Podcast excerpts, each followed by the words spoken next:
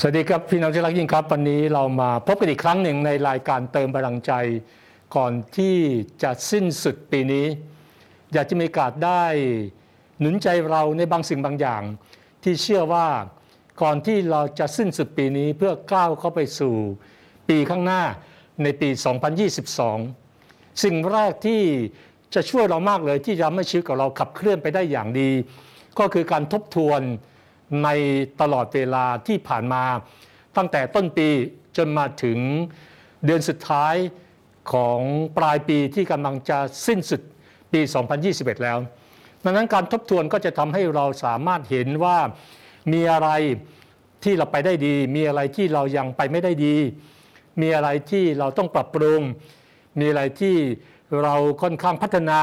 ดีแล้วในสิ่งต่างๆนั้น ดังนั้นการทบทวนนั้นไม่ได้หมายความว่ากลับไปเพื่อจดจ่ออยู่กับสิ่งที่ล้มเหลว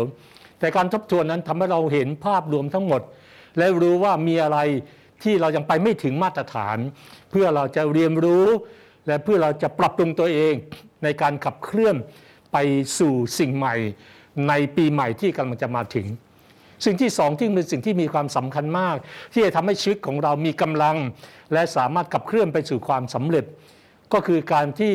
เอาสิ่งที่เราทบทวนนั้น มาเรียนรู้ใคร่ครวญเพื่อปรับปรุงและพัฒนาคำว่าปรับปรุงและพัฒนานั้น เป็นสิ่งที่ผู้สำเร็จ หรือผู้ที่ต้องการไม่ย่ำอยู่กับที่นั้น จะสามารถก้าวหน้าไปอย่างไม่หยุดยัง้งไม่มีใครที่อยากย่ำอยู่กับที่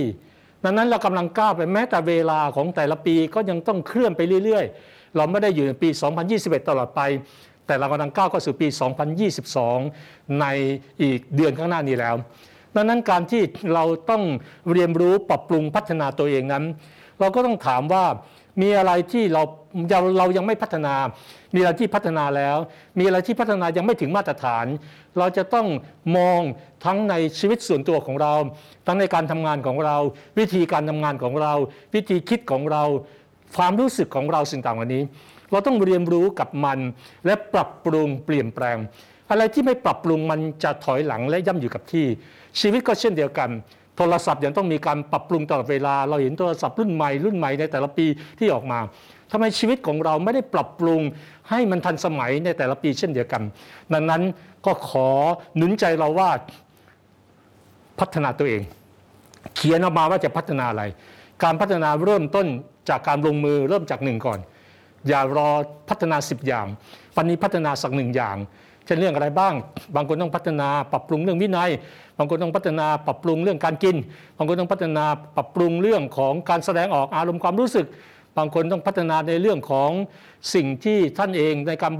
วางแผนบริหารจัดการจัดการ บางคนต้องพัฒนาในเรียนรู้ในเรื่องของระบบค่าใช้จ่ายด้านการเงินสิ่งนี้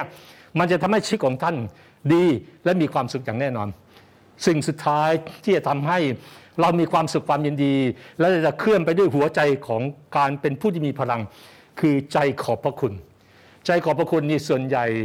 คนเนี่ยบางครั้งได้สิ่งที่ดียังไม่ยังไม่ยังไม่มีความรู้สึกขอบพระคุณเลย แต่จริง ๆ นั้นพระเจ้าสอนเราในฐานะที่เราเป็นลูกของพระเจ้า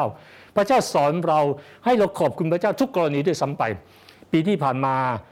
การที่กำลังจะผ่านไปนี้ เราขอบคุณพระเจ้าได้ทุกวันไหมครับ